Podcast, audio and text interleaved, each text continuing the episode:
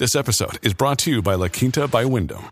Your work can take you all over the place, like Texas. You've never been, but it's going to be great because you're staying at La Quinta by Wyndham. Their free bright side breakfast will give you energy for the day ahead. And after, you can unwind using their free high speed Wi Fi. Tonight, La Quinta. Tomorrow, you shine. Book your stay today at lq.com. Well, howdy there, Internet people. It's Beau again. So, today we are going to talk about Ukraine. We're going to talk about the recent developments. We're going to talk about a doctrinal shift. We're going to talk about the overall foreign policy scene and developments. And we're going to give a uh, brief explanation of why this is occurring. Okay, so to start off with, it's we're just going to kind of do an overview of what's going on super basic. There's a lot more details to it than this.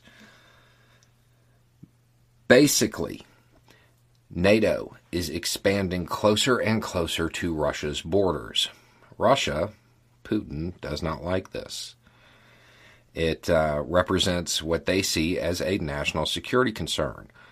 Putin, there is the idea that he would like to reassert Russia as a much larger power and kind of bring us back in the USSR, uh, reestablish that kind of uh, that kind of presence. Ukraine would be important to that. So those are the developments that are kind of leading to the tension. Aside from that, you have the rekindling of the near peer contest between the United States and Russia. Okay, so that's what's led to the tension. Now, there are a whole bunch of pretexts that go into this, but that's the, the big picture from the top. Okay, now on to the developments. The first is the United States is saying that it has intelligence suggesting that Russia planned to uh, kind of hit its own people secretly hit their proxy forces in Ukraine to give them a pretext to go to war. Is this possible? I mean, I don't think I need to explain to this audience or Americans in general that yes, governments manufacture pretexts to, to, to go to war. They do that. The United States does it, Russia does it too. So that is possible. There's also something else uh, from my eldest son. And when I say that, you're probably thinking of my oldest child. That's not what I'm talking about. I'm talking about Project Eldest Son. During Vietnam, the situation was kind of similar. You had proxy forces, the Viet Cong, and they were being supplied by a major power, in this case, China. In order to uh, sow seeds of distrust, in order to complicate that relationship. The United States waged a lot of uh, psychological campaigns. A small piece of one of those campaigns was to take captured ammunition that was manufactured in China and, well, sabotage it. Make it to where when you fired your rifle or you dropped that mortar, that instead of it shooting and doing what it was supposed to, it would just explode.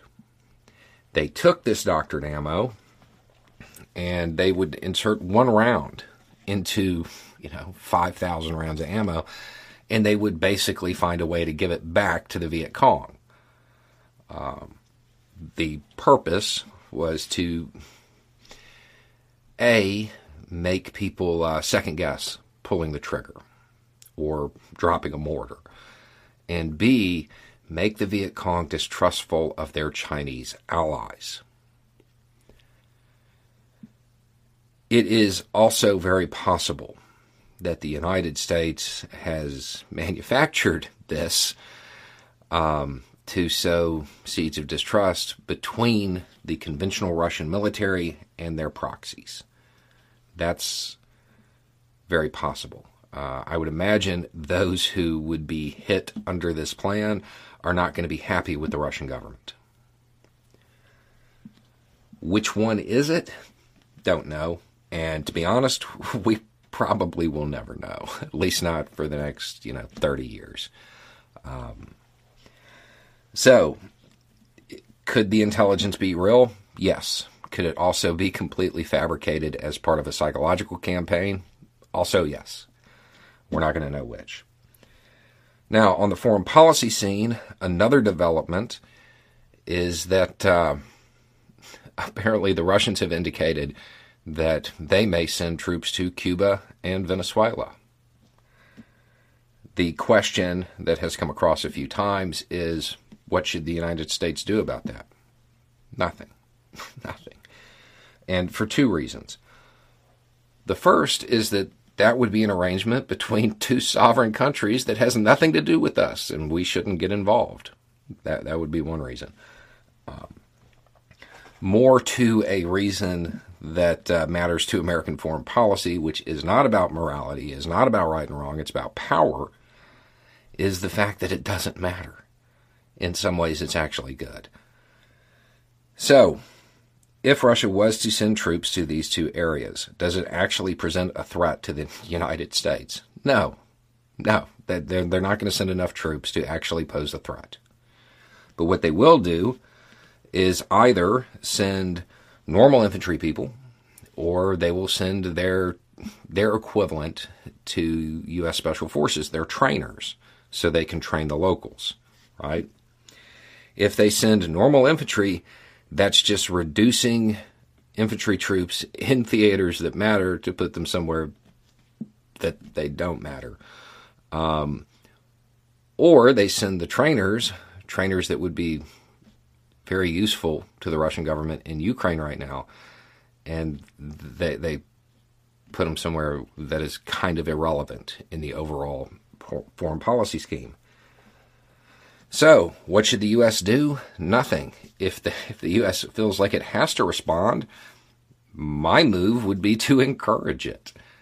Be like, you know what? That's a great idea. We're very proud of the Russian government for joining the international community and wanting to stabilize these countries and help them out. If they need any assistance, we are there. We'll help. You want food, you want medicine, just let us know. We know you're not going to be able to do this on their on your own.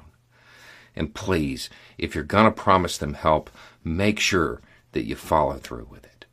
Don't just let this be some foreign policy tool. Send them the help they need. Make sure you send enough people. That's what I would do. Um, what what uh, will State Department do? I have no idea. Okay, so that's the posturing that's going on right now. Okay. What actually matters is something that isn't being talked about. Ukraine uh, has indicated a shift in doctrine. Rather than attempting to go toe to toe with Russia, which they would lose, they uh, plan to put up a fight initially and then disappear into the hills and mount a resistance effort. And they are training civilians to do this. They're sending them to crash courses where basically they're learning first aid and they are learning how to make things go boom and how to hit people and run away. Um, that is a brilliant move. Whoever came up with this idea in the Ukrainian government needs to be promoted. That's smart. This doctrine of putting up stiff resistance and then disappearing, there are two other countries that use it uh, Iran and North Korea. Two countries on the U.S. hit list that we've never invaded. And this is why. Nobody wants to get involved in a conflict like that. Putin because he was around during uh, the end of the Soviet Union, is going to remember this kind of conflict from Afghanistan. Hopefully, this will be a deterrent. It may be a larger deterrent than anything the United States can do. It depends on how quickly the Ukrainians can get this up and running. Um, if they can field thousands of partisans quickly like that, that might be enough to uh, make Putin change his plans. Now, the big question do I think that this is going to uh, start a conflict right now? Probably not. It's possible. Um, I don't want to say no. Um, but it seems unlikely at this moment. However, I would definitely get used to uh, having Ukraine in the headlines. That looks like it's going to be the front line for the near peer contest between Russia and the United States. Could conflict flare there later? Yes. Um, I don't believe that either side really wants a war with each other. However, I do believe that Russia wants to create a buffer between their their traditional territory and the West. And Ukraine would, would be that buffer. The only thing that might change that is some major shift, like like Ukrainian doctrine shift, um, that might cause them to second guess. But uh, we'll have to wait and see. I don't foresee conflict happening soon, but it's it's possible. And the further you get out from right now, there are more ways for it to occur. There are more uh, variables at play. And what this is going to take for it to turn into a conflict, especially a conflict involving the United States, is for both the United States and Russia to misread the other side at the same time. So, anyway, it's just a thought. Y'all have a good day.